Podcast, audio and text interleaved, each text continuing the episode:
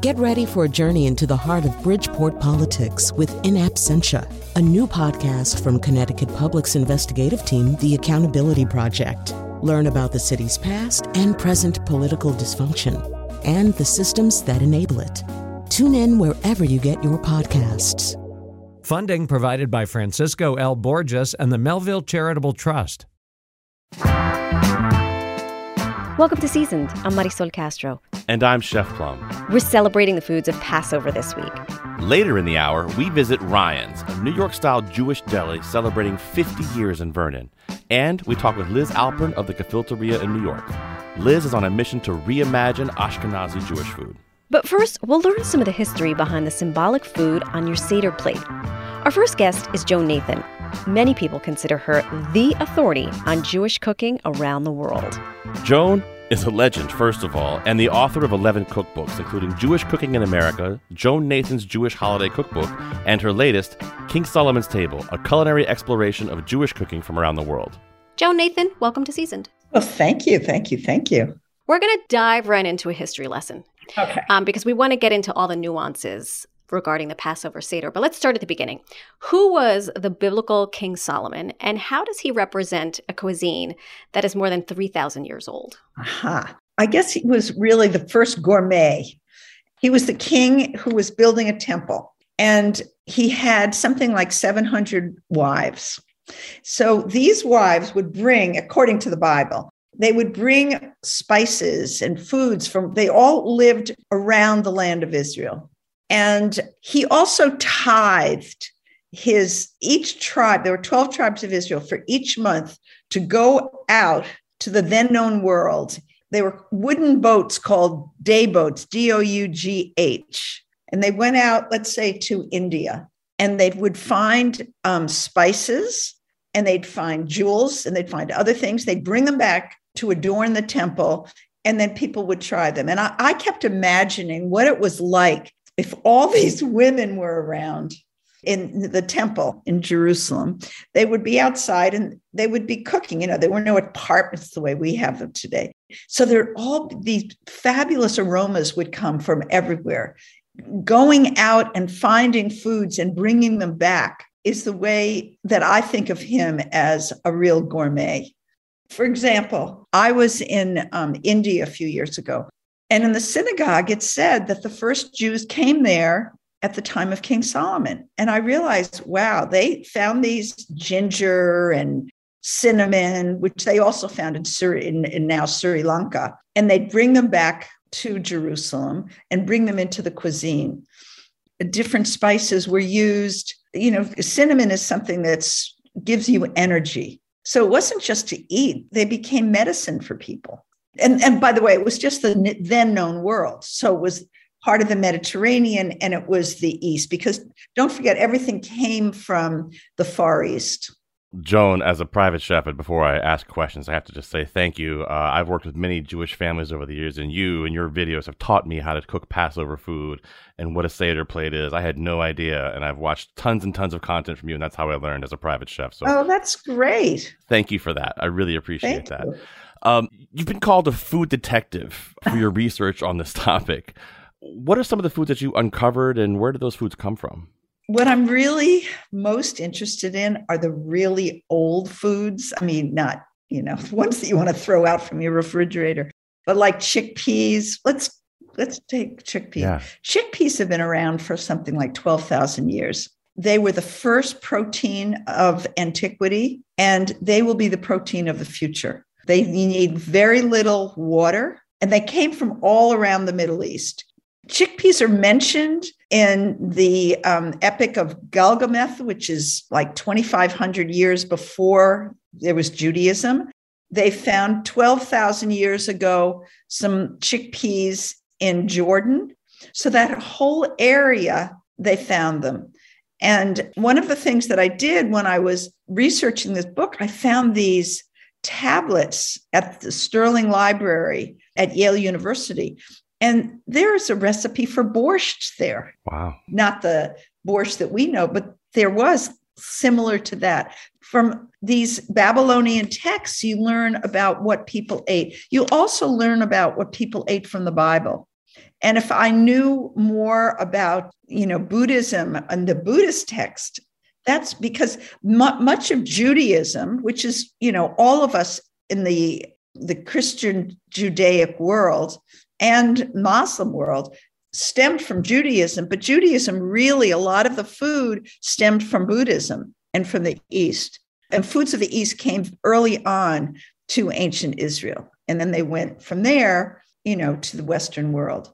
Joan, it's what you're speaking to really because you've mentioned India, you've mentioned Muslim society, Christian Judaic society, and you're really talking about the Jewish diaspora, which I think a lot of folks don't really know about. And clearly, you've done your research and you're investigating, and you've met tons of people throughout your career and throughout your research and travels. And I wonder if there is a particular person or a family that really struck you and their story and how that influenced your latest book? Well, there are so many. Um, I'm, sh- I'm, sure I know. When you let out that sigh, I was like, she's probably got 17 swirling around in her head. okay, I'll, I'll, I'll, tell you one in particular.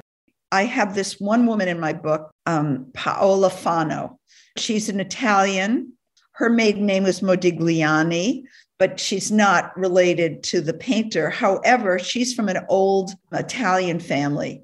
And I knew that one of the, the great Italian recipes are carciofi alla giudia, which are artichokes that are fried. So she showed me how to do them in a modern way.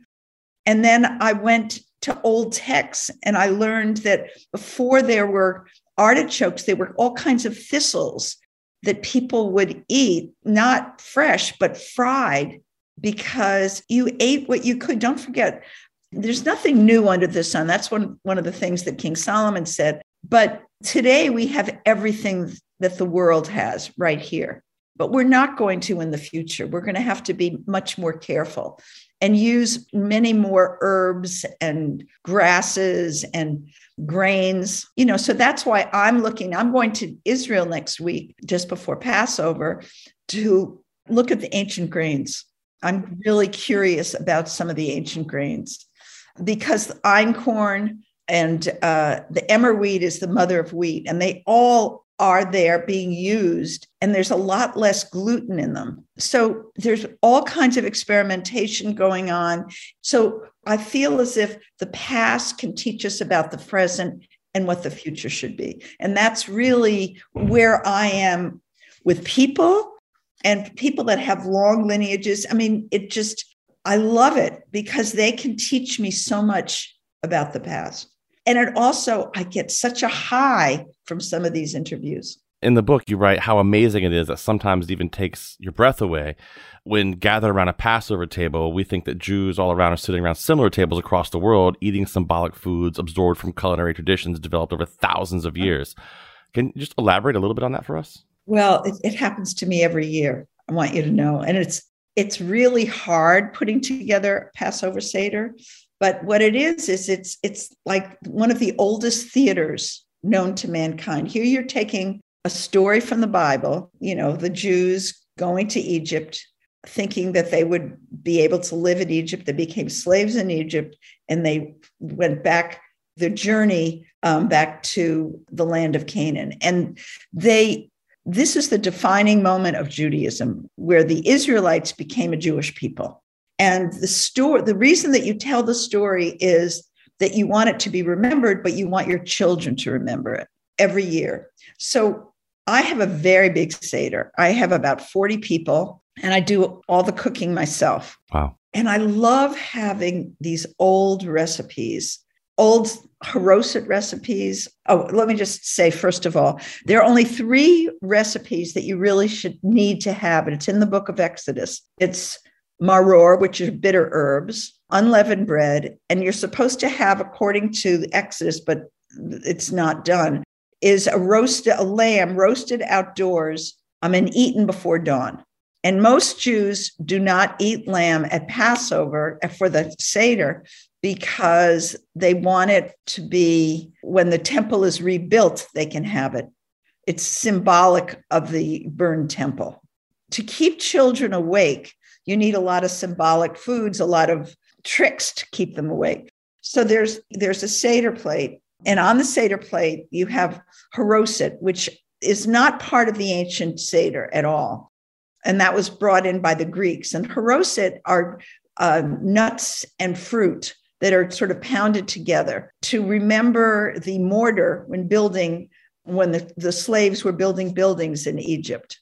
Then there's parsley, which really is a, a sort of a dual thing. You dip it in salt water, not only to remember the enemies that were dead, but also it's a sense of spring. Then there's the roasted lamb bone. And that is something that, again, uh, the, re- reminds you of the destruction of the temple. There's egg. Don't forget, it's close to Easter. There were a lot of eggs in the springtime. Mm. And they were not necessarily chicken eggs either, by the way more likely duck eggs. And that, that was um, in memory of the festival sacrifice. And then, of course, there was matzah, which I think it, it means the bread of slavery. But it's also, some people think that the Jews learned about yeast in Egypt and they wanted to leave everything that was Egyptian behind. So they decided to make their bread quickly out of just um, flour and water and leave the, the yeast. Of course, they didn't really leave the yeast. So these were all symbolic things on the Seder plate. And you have to have all these things. And then, of course, there's wine and there's a Haggadah, which is like this the story of Passover. And each family has their own story that they tell. And one of my favorite things, which is something that we don't necessarily do at my Seder, we take the Seder plate and you put it over, this is a Moroccan custom, over each person's head so that each person will feel that they personally are going from slavery to freedom. You know, that's pretty amazing. And you try to bring it to modern day. And you can imagine this year, everybody is going to be doing something with Ukraine and Russia at the Seder table. Mm-hmm, mm-hmm. That's such a powerful image that you do around your Seder plate. And I think this year will obviously be very different. And to hear you talk about the specifics of, of the Seder plate and the Seder, the Passover Seder table, I wonder if we could just go back because I think commercially, if you're not Jewish, you know you're around the time of a Jewish holiday because your grocery store has matzahs front and center. Right. Whether you're Gentile or Jew, I'm a quarter Jewish, so I'm I'm good with both sides. Tell us about the importance of matzah. How does it figure into the meal? And what is your favorite way to eat matzah? First of all, matzah, for Passover, you're supposed to empty your house, according to the Bible, of fermented foods for seven days, eight days, excuse me. And I just put them in the in the garage, but some people sell them, traditionally sell them to a neighbor and buy them back afterwards. So that means you can't have any bread. So matzah becomes part of the holiday. And for me, you know, I know that you can buy Passover cereal, you can buy all kinds of stuff. Mm-hmm. I don't use it. I like to go back to what was, and all these, we have a heritage of old recipes, and that's when I pulled them out. So, you know, might drive my kids crazy, but we have a matzah pizza where they put tomato and cheese on it and put it in the toaster oven, or we'll have um, ma- use matzah as macaroni and cheese. They used to do that. They don't do that anymore. Uh, my grandchildren will do it this year. But for the most part, we use old recipes, or we do something like called matzah brei, which is you know soaking matzah in uh, water and then stir frying it with eggs or I scramble them and I like a savory. Everybody has a different way of making matzah brei. You know, sometimes you put smoked salmon in it, sometimes you put, I put mushrooms in it. It's always good. My mother in law would, I don't know why she did this. She'd take one whole sheet of matzah. And it used to be, by the way, matzah was round. And if you get shmura matzah from the, from the Lubavitchers, which you can get, costs a lot of money, but you get these round matzah that were baked in ovens. They have matzah matzah ovens in every community. If you go to Europe in the synagogue, you'll find a matzah oven, like in Carpentras in France, way down underneath the like a 14th century oven. Or, or I saw one in Sicily. And they'll also have a, a place to kasher their meat in these communities. I mean, it's really incredible that it's this has lasted so long. And so you'd make these the matzahs in the oven all over the world until a man named Manischewitz and some other people in France manufactured in, at the age of industrialization after the 1850s they manufactured these square pieces of matzah so that's what we all know and then you crumble them up you know for matzah brei or before Manischewitz matzah meal came into being, you'd crumble them up and make your matzah balls, which were knädel coming from German Jews, for your chicken noodle soup. Mm-hmm. So it, it became part of the Seder, but of the Passover eight days, but also you realize that every recipe has been changed or affected by whatever country Jews lived in. Mm. Therefore, like Jews, some very religious Jews will not use matzah in anything other than eating it with butter or cheese. It's real hardtack for them. That's what the Lubavitchers, because they feel that if you put it in water, it might ferment a little bit. So they don't have matzah balls for Passover or other things. And then Jews from different cultures use it differently. Like Greek Jews will just break the matzah up in their soup. It might be an egg lemon soup. You know, German Jews will make these matzah balls, and so will East. And then these recipes went from Germany to the East, so to Poland and Russia. And, you know, as Jews were kicked out of places, they brought with them what they had and they adapted the cuisine to the cultures. And I'll give you a, a great example of adaptation. Jews were in El Salvador, for example, from Eastern Europe. So they had made potato pancakes in Eastern Europe, and they made yucca can pancakes in El Salvador with a cilantro cream. I love it. Joan Nathan, it has been such a joy and pleasure to talk to you. I feel so much smarter now. You are unbelievable. Congratulations on everything you've accomplished, really, truly. Well, thank you, and have a happy Passover. that was Joan Nathan. She's an authority on Jewish cooking and a James Beard Award winning author. Her latest book is King Solomon's Table. Joan shared a recipe from the book for flourless chocolate cake, and you can find it at ctpublic.org/recipes.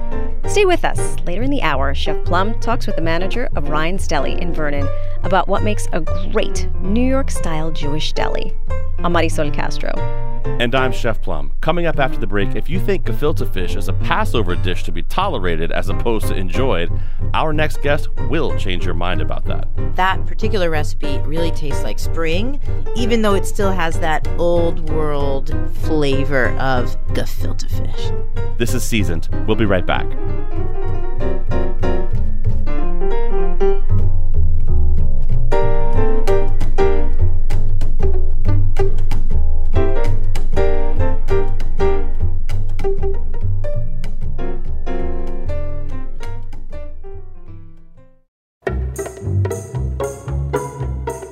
Welcome back to Seasoned. I'm Marisol Castro. And I'm Chef Plum. In Joan Nathan's Jewish Holiday Cookbook, published more than a decade ago, Joan wrote, quote, Surely no holiday food is more Jewish than gefilte fish. End quote. So we wanted to know more about it. We found the perfect person to talk about the Jewish staple, but this is not the gefilte fish of decades ago. Our next guest is Liz Alpern. Liz is the co founder of the Gefilteria in Brooklyn, New York. She's co author of the book The Gefilte Manifesto New Recipes for Old World Jewish Foods. Liz is on a mission to reimagine Ashkenazi Jewish food. Liz Alpern, welcome to Seasoned. Thanks so much. Glad to be here. So, for people who may not know, what is gefilte fish? Gefilte fish is an appetizer. It's a dish that you would serve at a meal, um, but it is not a main dish. So I think that's worth noting is traditional in the Ashkenazi Jewish table. And the Ashkenazi Jewish table refers to Central and Eastern European Jewish origin. Okay. The largest chunk of Jews in the United States are Ashkenazi Jews, so they can trace their roots back to Central and Eastern Europe in some way. Their family probably spoke Yiddish. On the American Jewish table, you will very frequently find gefilte fish. It is generally a fish that is served cold. It is ground up fish patties, so to speak. Um, and so essentially what it is is that you take um, the the meat of the the fish You grind it up with onions, with spices, maybe with some matzah meal and some eggs, something that binds it together.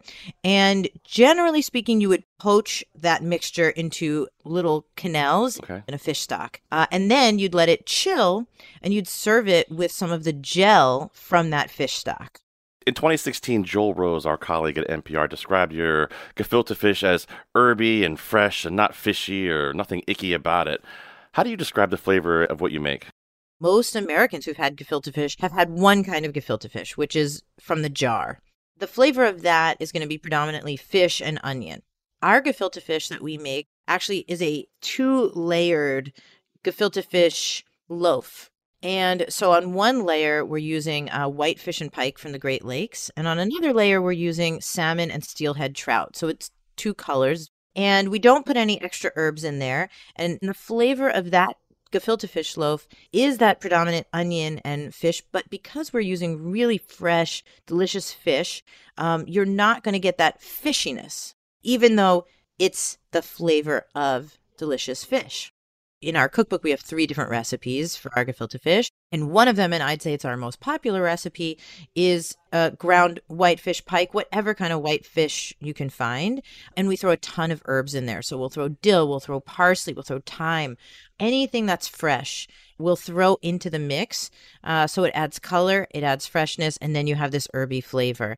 What I like to think about that particular recipe is that it really tastes like spring, even though it still has that old world flavor of gefilte fish. Many times, gefilte fish will have sweetener in it. So you will actually find sugar in gefilte fish, or at the very least in the poaching liquid that you would cook it in. And that is generally the surprise piece of this. And depending on where you are from in Eastern Europe or where your family's from in Eastern Europe, you might have it more sweet or you might have it not very sweet at all. And there's actually a line on the map of Europe that's called the gefilte fish line. if you're further south, right? If you were from further south, what's called uh, like Galicianers, uh, Jews who were from actually present day Ukraine, southern Poland, um, they had sugar beet factories there. Everything got a little bit sweet. Um, if you're from further north, uh, Lithuania, you might have a more peppery gefilte fish. So, one of the flavor profiles that comes up when you talk to anybody about gefilte fish is do you like it sweet or you don't like it sweet? And we find that our recipes all have a nice little hedge in the middle. That all sounds delicious to me, actually. When you we first started talking about gefilte fish, you mentioned those jars, and that's what I picture in my head. And this is definitely not that. No, no.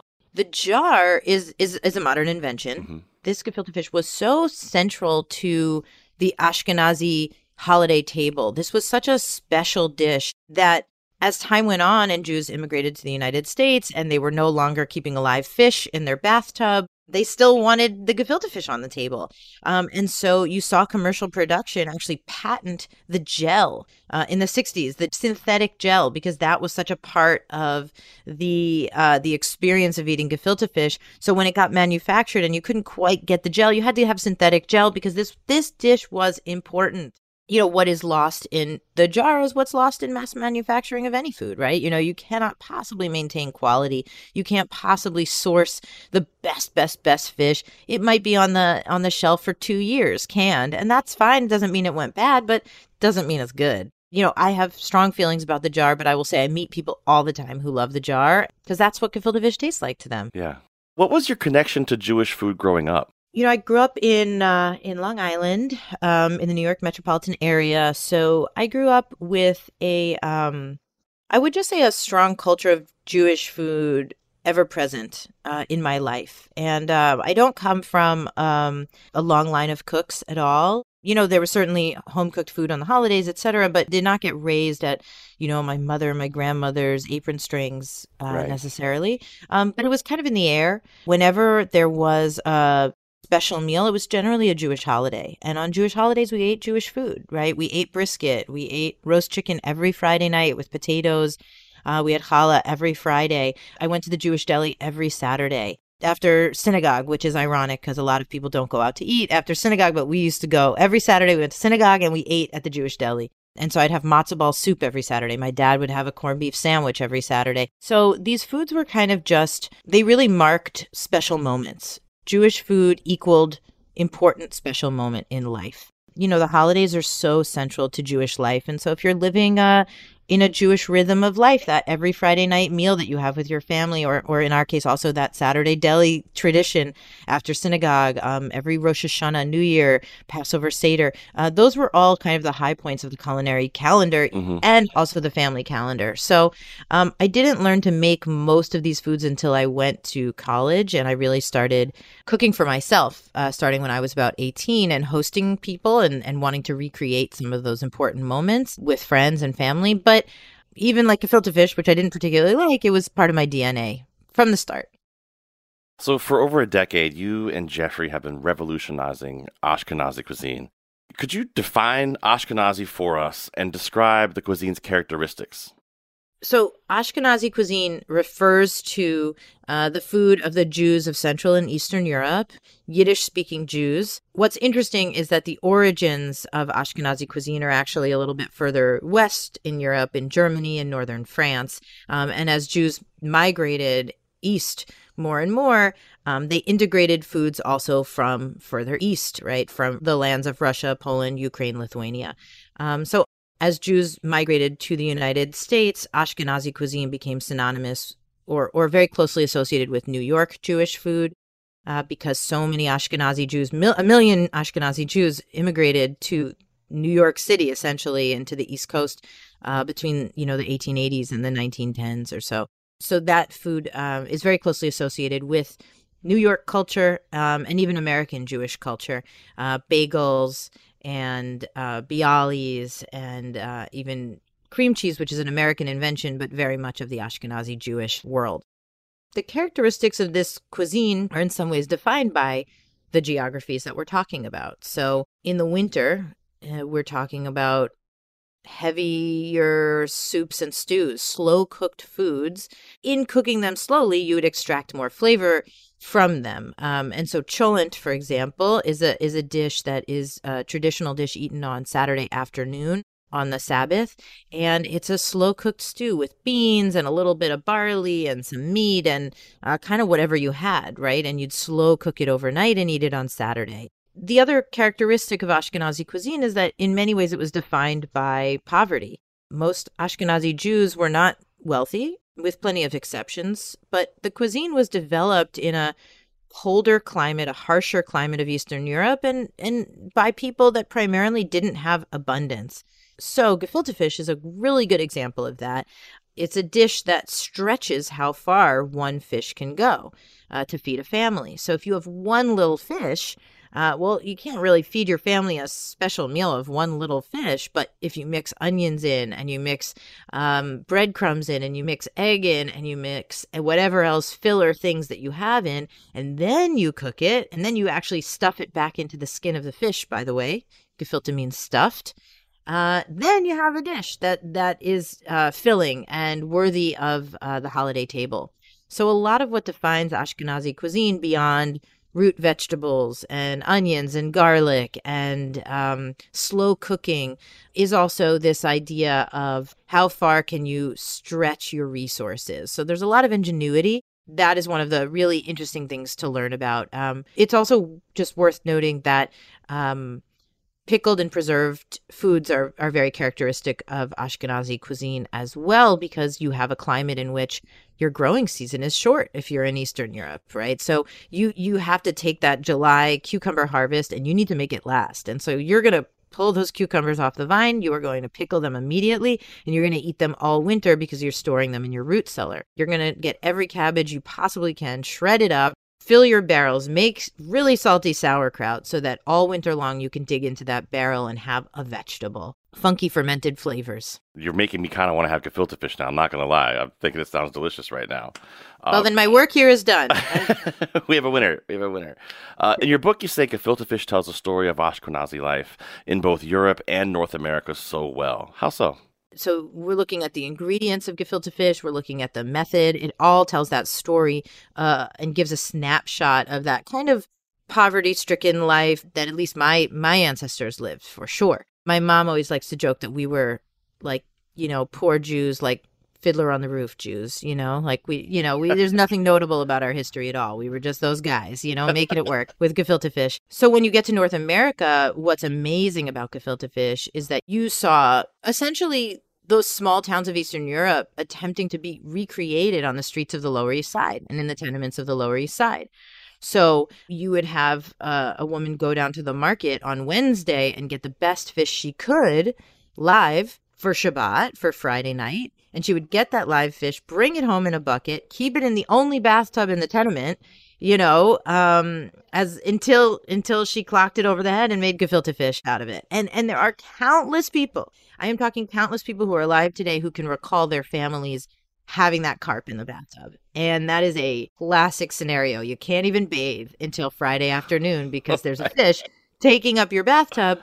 Um, and that is because gefilte fish was really important, and uh, and preparing for Shabbat and having those special Friday night and Saturday meals was so integral to Jewish life. Even when Jews came to the United States, we're attempting to find the way to to hold on to traditions and hold on to uh, what they what they love to eat in Europe. But then you also see this evolution of gefilte fish. So you see that gefilte fish um, is now being mass manufactured at a certain point um, is starting to be available on a commercial level and not made in every single home. It's also worth noting that at some point over the course of history, Jews stopped uh, stuffing the gefilte fish in the skin of the fish. So, gefilte meaning stuffed. At this point, we mostly just eat the stuffing. Uh, we do have a recipe in our book for a full stuffed gefilte fish, and um, there are places like in Brighton Beach where you can still get a gefilte fish the way it used to be. Um, but for the most part, we just eat the stuffing, and that's because as as laborious as many you know traditional foods are, at a certain point it became maybe just a bit too laborious to uh, keep that skin and have to perfectly skin the fish in order to stuff it back in. I mean, as a chef, I have so many questions right now. Totally. the, the, the, fish is in a bucket. Why do we need to put it in the bathtub? We could just stay in the bucket. uh, you know, actually, that's a great question. Maybe they're just, maybe it was just too small of a bucket. Google carp in the bathtub. You will not be disappointed. Yeah. so, food shopping is a special part of preparing Shabbat. I mean, taking trips to Brighton Beach or Williamsburg offers that world of incredible Jewish food stories. Describe the experience of shopping in these type of places. You know, they're also different. Um, I lived for about five years in Crown Heights, Brooklyn. And Crown Heights is a particular ultra Orthodox enclave. And so there's quite a few amazing grocery stores, bakeries, fishmongers. And as somebody who doesn't exactly fit the profile of uh, an ultra Orthodox Jew, I loved shopping in these stores and getting into the rhythm of Shabbat along with my neighbors. And to me, the biggest characteristic is that you know, starting on about Wednesday night, you can start to feel Shabbat in the air when you live in in a religious neighborhood. There's a certain pep in the step of folks who are shopping, right? You see a lot more shopping bags. All of a sudden there's challah in the window. So you see these changes starting to happen and you see people kind of bustling around and Thursday night, forget it. You know, you can really feel it. So when I lived in in Crown Heights, I would sometimes to just to torture myself i would go shopping on friday morning at the at the grocery store in my neighborhood the ultra orthodox grocery store which was always just a stupid move right? It's like why would i go on the busiest day you know when everyone is rushing? But at the same time that was when you could get the shabbat specials that they would have in the store. Um, and there was something really fun and special about participating in that energy of Shabbat. And now I live in uh, I live in Bed-Stuy, Brooklyn, which is on the edge of Williamsburg. And so I have many, many Hasidic neighbors, totally different kind of Jewish community. One thing that I've about what I see in the community here where I live now that I didn't have in Crown Heights is that on Friday morning, flower vendors come out on the street. And they're not there any other day. I love getting flowers from these flower vendors on Friday. And that is just such a shift. Like all of a sudden, this concrete jungle just is blooming with flowers on Friday morning. Wow. Liz Alpern, thank you so much for spending so much time with us. And I know how busy you are right now. Happy holidays to you, and we really appreciate your time. And good luck with the new baby. Thank you so much. It'll be her first Passover coming up, so we're excited to, to introduce her to all the new traditions. That was Liz Alpern. She's the co-founder of the Gefilteria in Brooklyn, New York, and she's co-author of the book The Gefilte Manifesto. We'll have a link to both at ctpublic.org slash seasoned. I'm Marisol Castro. And I'm Chef Plum. When we come back, Rein's Deli in Vernon is a New York style Jewish deli right here in Connecticut. We talk to its longtime manager about the business and his favorite regulars. If he wasn't coming in, he would call and tell us because we'd worry about it. You're listening to Seasoned on Connecticut Public Radio. We'll be right back.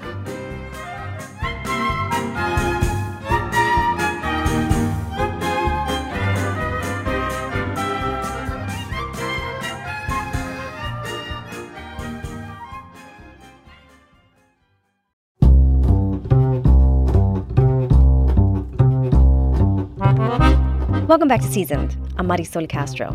And I'm Chef Plum. If you live in Vernon or any of the surrounding towns, you know Rein's New York Style Deli. The deli's been serving up pastrami, knishes, noodle kugel, rugala, brisket, all the classics for 50 years. Here are a few more numbers. Every week, the deli sells 800 pounds of rugula and more than 200 sour cream coffee cakes, which are delicious, by the way. In a day, the staff prepares 20 really large pots of sauerkraut to top off their famous pastrami sandwiches. Four to 5,000 people will sit down for a meal at Rein's this week. And in a year, the deli will sell 100 tons of pickles.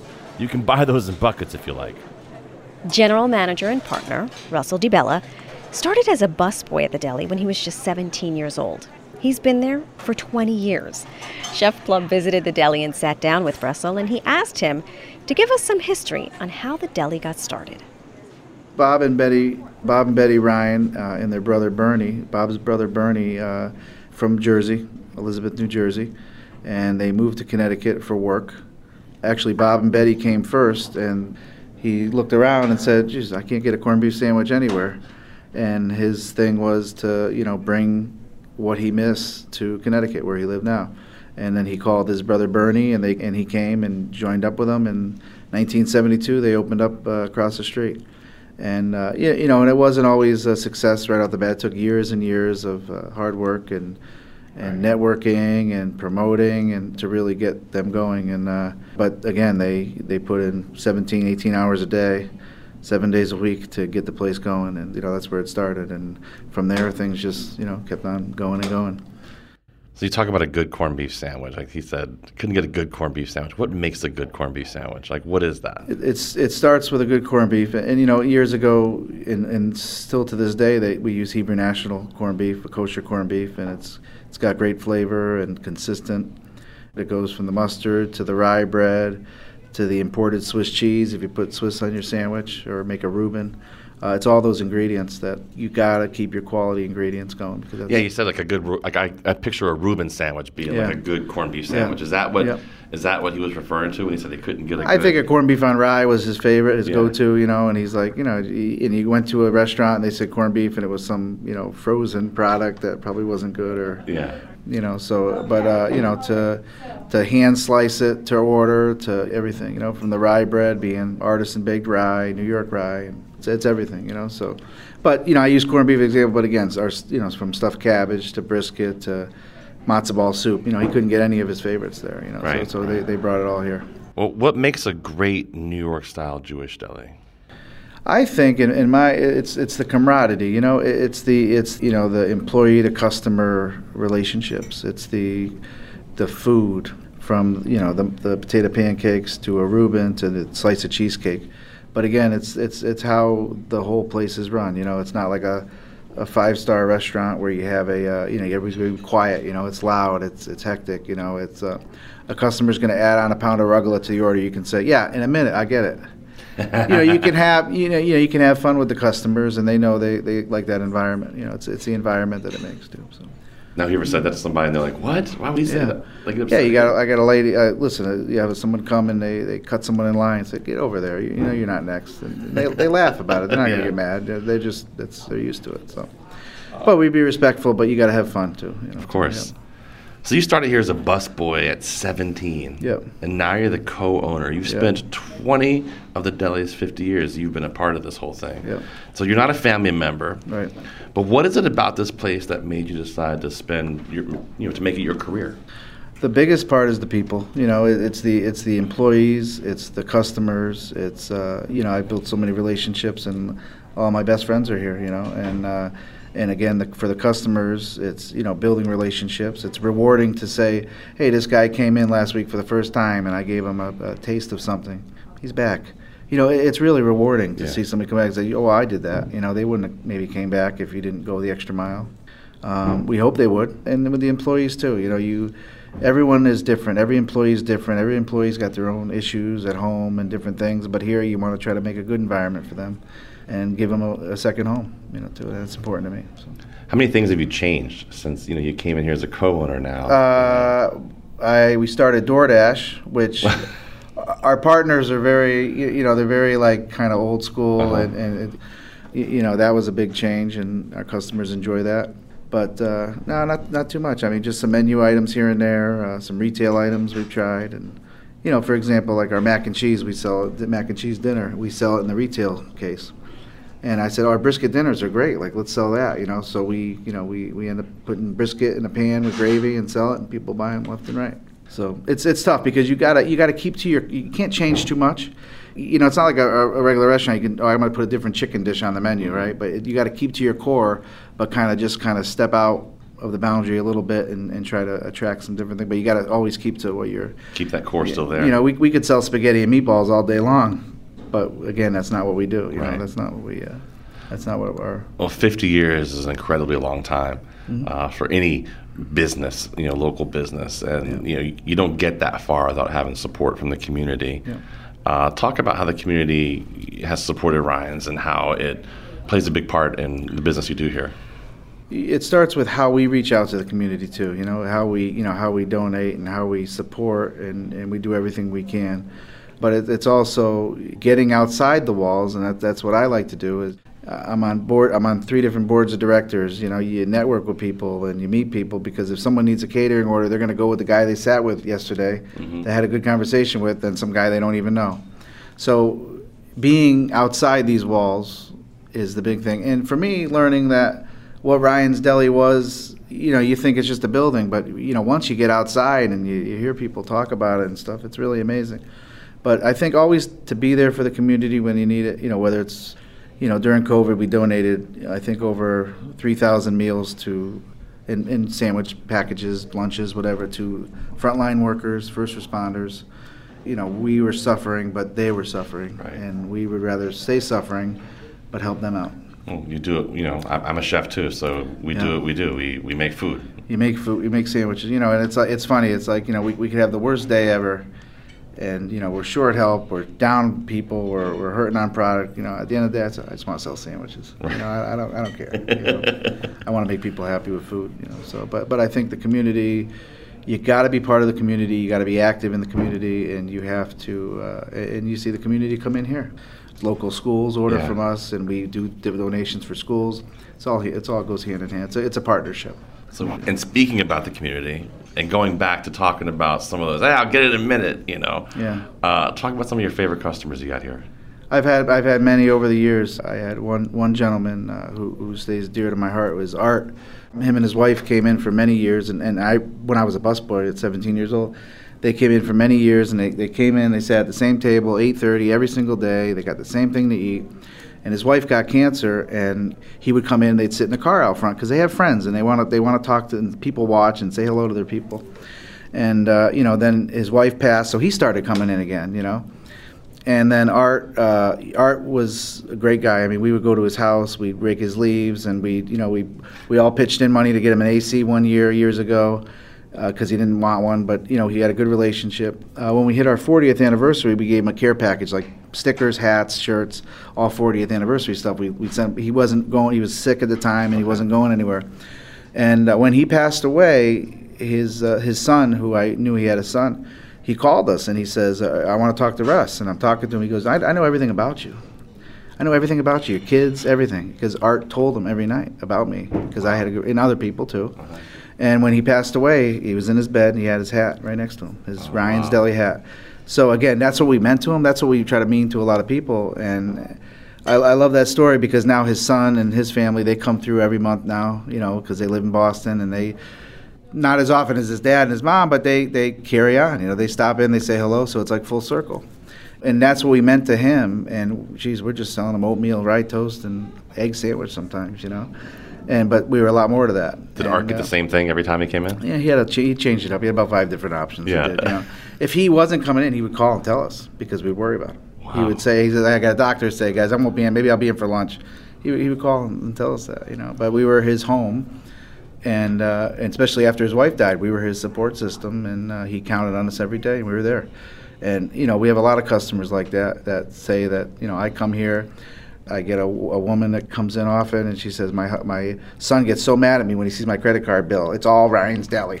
but that's you know that's what they're that's what they're doing, and it's it's good to take care of your new customers, but it's really good to take care of the ones that are there all the time. They're the ones that are going to see you in a snowstorm. They're the ones that are going to see you, uh, you know, uh, during COVID. They're going to get takeout from you. You know, so it's uh, that's my favorite customer story, and uh, I never forget them. That's 50 years in the industry. That stuff happens. If You've been around for 50 years. Those are the stories you get. Yeah, yeah. And you yeah, see generations yeah. of families. And, and I and it goes back to and, and I worked with Betty and Bernie Rein. Bob passed away in '88, one of the founders. The stories that I've heard from them is that you know a guy would drive off the highway and he'd say, you know, hey, geez, listen, I, I left my wallet. I need gas money. They would go to their pockets and give gas money to people. Wow. These are the stories that I've heard. You know, they they were they were very giving. And um, if somebody had a problem with something, they would fix it. You know, they would they would fix it immediately. You know, so the thing is, it's in, especially with multi generational businesses, is that as generations change, you know, they don't sometimes have the same mindset. But I worked with them. They were tough business people, but they knew what mattered in the business. That's great, man. So great Jewish deli it's got to have some great comforting foods like matzo ball soup Yeah, and, yeah. and- chicken and- pot and- pie, and mac and cheese, brisket. What are some of those dishes your customers want as we head into Passover? Brisket's a big one. Brisket with au jus gravy, which is flourless gravy. We have a veggie matzah kugel. You know, we make our noodle kugel, potato kugel through the year, uh, but we have a veggie matzah kugel. Uh, we make a tzimmes, which actually is carrots, sweet potato, molasses, maple syrup, brown sugar, and actually we put, we put brisket in it. Uh, we just started putting brisket in. It's fabulous. So just tell everybody what a tzimmes is. I don't think I'm. Yeah, tzimmes is it's a, it's a side dish uh, with you know with basically it's a carrot sweet potato dish. It's a it's a vegetable Okay. dish, uh, and now we put some brisket in it. Uh, but it's a traditional Jewish side dish for Passover. And kugel is like that baked matzah. You know, I used to Yeah, matzah meal. Yeah, matzah Uh-huh. meal. There's vegetables in it, and, uh, and Like almost like a stuffing kind of. Yeah, kind of. Yeah, Yeah. Pretty, pretty similar. Yeah, yeah, yeah. But but it's uh, you know you pour a little you pour a little gravy on it. It's fabulous. It's good stuff. and actually for for Passover, you know, we make uh, because of the flour, you know, we, we make a matzah bagel. So we take matzah crackers, matzah meal, and we actually make a matzah bagel, which a lot of our Jewish clientele they use it for make a sandwich. They'll put a brisket sandwich on a matzah bagel. We do a Reuben on a Mhm. You know on a matzah bagel and stuff too, and that's pretty popular. I think a great tip for people going into Passover, maybe who want to make their own gravy, it might be interesting to talk about how do to do a flourless gravy or what you can do with, you know, reducing it down or Yeah, yeah, adding a cornstarch slurry to it. Yeah, and, and, and, and ours is pretty simple. You you know, basically, it's you know, you let the brisket cook. So all, all the all the drippings from the brisket. You know, we, we use that into the gravy, and uh, we add some seasoning and stuff to it. But there's there's not much to it really. You know, but but there's a lot of flavor. Yeah. You know, off the meat. You know, so Well, Russ, thank you so much for having us here. I hope you guys have 50 more years than this, and, but I'm maybe hop- maybe you I'm- won't be here running it for 50 I'm more hoping years. for at least 40 more. at least 40 more. That I, That's that I can retire by then. well, I'm hoping for at least a corned beef sandwich before I got here. I can't wait to try Yeah, it. Definitely. Thanks, Russ. Yeah. Thank you. Appreciate it. That was Russell DeBella, General Manager and Partner at Rein's New York Style Deli in Vernon. You can see photos of Russ and the deli on our show page. Special thanks to Dave Wurtzel. That's at ctpublic.org slash seasoned. I'm Marisol Castro. And I'm Chef Plum. There's a beautiful flourless chocolate cake recipe from Joan Nathan on our site as well. Perfect for Passover. You'll find it at ctpublic.org slash recipes. Season is produced by Robyn Doyon-Aitken, Catie Talarski, and Emily Charash. Our interns are Sara Gasparotto and Michayla Savitt. Thanks for listening, everybody, and a very happy Passover to all of you who celebrate. Remember, you can catch past episodes of Seasoned on Apple Podcasts, Spotify, Google Podcasts, Stitcher, or wherever you get your podcasts. Subscribe and never miss our conversations with people from around the country and in our own neighborhoods, sharing their culinary traditions with us. See you next week.